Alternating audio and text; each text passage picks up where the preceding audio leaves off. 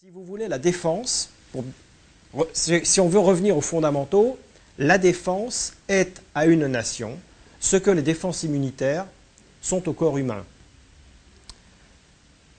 Nous sommes en train de baisser le niveau de nos défenses immunitaires à un point qui devient critique. À un point qui devient tellement critique qu'on peut se poser la question, si on baisse encore plus que cela le niveau de nos défenses immunitaires, de la nation française, du corps biologique France, il va bientôt falloir avoir la promesse de vivre dans un monde sans microbes. Et ce que l'on nous dit, avec les promesses de défense européenne, avec l'OTAN, c'est que ne vous inquiétez pas, vous allez vivre dans un monde sans microbes, et s'il y a un petit problème, on vous injectera un vaccin qui est fabriqué du côté de Bruxelles ou de Washington. C'est à peu près ça. Donc effectivement, Aujourd'hui, les défenses immunitaires du corps biologique France atteignent un niveau extrêmement critique et il serait normal, naturel, sain, responsable de parler de ces questions-là maintenant et euh, à un niveau qui concerne toute la nation, qui engage une réflexion de tout le peuple français. Aujourd'hui, c'est indispensable. C'est vrai que l'Europe aujourd'hui n'est plus en guerre. Les États, c'est vrai, plus exactement que les États d'Europe ne sont plus en guerre entre eux. À part la, parenthèse de l'ex-Yougoslavie. Néanmoins, premièrement, l'Europe est en guerre partout dans le monde, des guerres offensives, en Afghanistan, en Irak, en Libye, au Mali, euh, en République centrafricaine, euh, bientôt on ne sait où, en Ukraine. Donc l'Europe est en guerre offensive, sous, le commandement américain, d'une part, et d'autre part, cet état de fait euh, qui est celui qui dure depuis la fin de la Seconde Guerre mondiale n'est pas immuable et l'avenir n'est pas écrit. Et il n'est pas certain, il n'est pas absolument certain que les guerres ne reviennent pas en Europe à cause des tensions économiques, à cause des, tensions euh, qui peuvent redevenir nationalistes. Les caractéristiques fondamentales de la défensive, c'est la globalité, la permanence. Quand on défend un territoire, on doit défendre tout le territoire et on doit défendre le territoire tout le temps. C'est-à-dire que l'on se pose fondamentalement la question du territoire quand on parle de la défense, de la défensive. Et j'ajouterais même que le concept de dissuasion nucléaire, en l'occurrence, qui est attaché à la défensive, à la posture stratégique défensive, ce concept de dissuasion s'appuie sur un certain nombre de points clés, dont l'un est la notion de sanctuaire.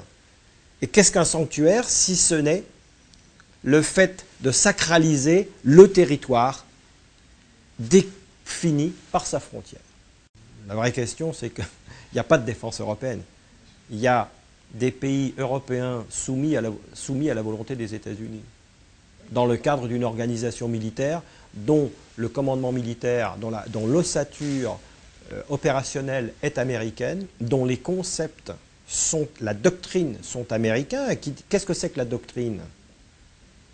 La doctrine, c'est la façon de penser et de mourir. C'est la façon dont on conçoit la mort pour la défense de sa patrie. C'est ça la doctrine. Et quand une doctrine est d'essence américaine, anglaise, allemande ou française, ça veut dire qu'on pense la défense de la patrie, la défense et la mort, qu'on est, le sacrifice qui va avec, on le pense en américain, en anglais, en allemand ou en français. Donc actuellement, nos armées françaises sont employées dans le cadre d'une façon de penser la mort le sacrifice pour la patrie américaine. C'est quand même extrêmement grave. Donc aujourd'hui, les armées françaises ne sont plus capables de mener des opérations extérieures comme elles en ont mené dans les années 80-90 en Afrique, etc. Elles sont employées au service des Américains, pas seulement de façon supplétive, mais de façon politique dans le cadre de la doctrine Clinton. La doctrine Hillary Clinton est assez simple. Elle consiste à faire déclencher les opérations voulues par les Américains par leurs supplétifs français et anglais, qui sont leurs meilleurs toutous du moment, leurs meilleurs petits chiens-chiens du moment. Comme ça s'est fait en Libye.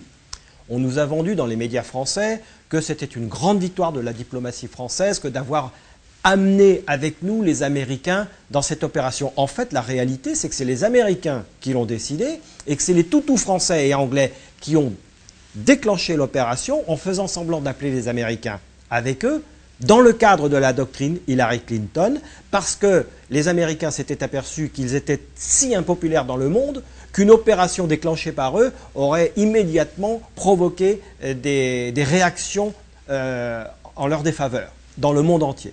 D'où cette nouvelle doctrine. Et depuis, c'est ce qui se passe. Euh, la, posture politique de la France face à l'État islamique, ça n'est rien d'autre qu'une application nouvelle de la doctrine Clinton. Après, évidemment, il faut envoyer quelques, quelques moyens, quelques matériels pour participer aux opérations militaires. Et effectivement, dans ce cadre, euh, l'apport, notre apport est marginal, quoi, on va dire.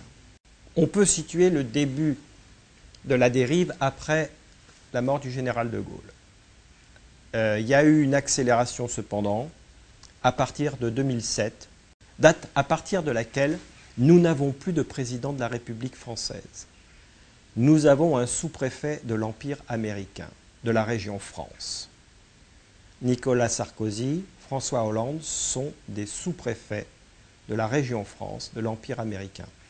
Et depuis ce temps, eh bien oui, il y a cohérence entre l'outil militaire et la diplomatie, puisqu'à la place de liberté, égalité, fraternité, on a soumission, honte et déshonneur. tout cela est cohérent dans la soumission, dans le déshonneur et dans la honte.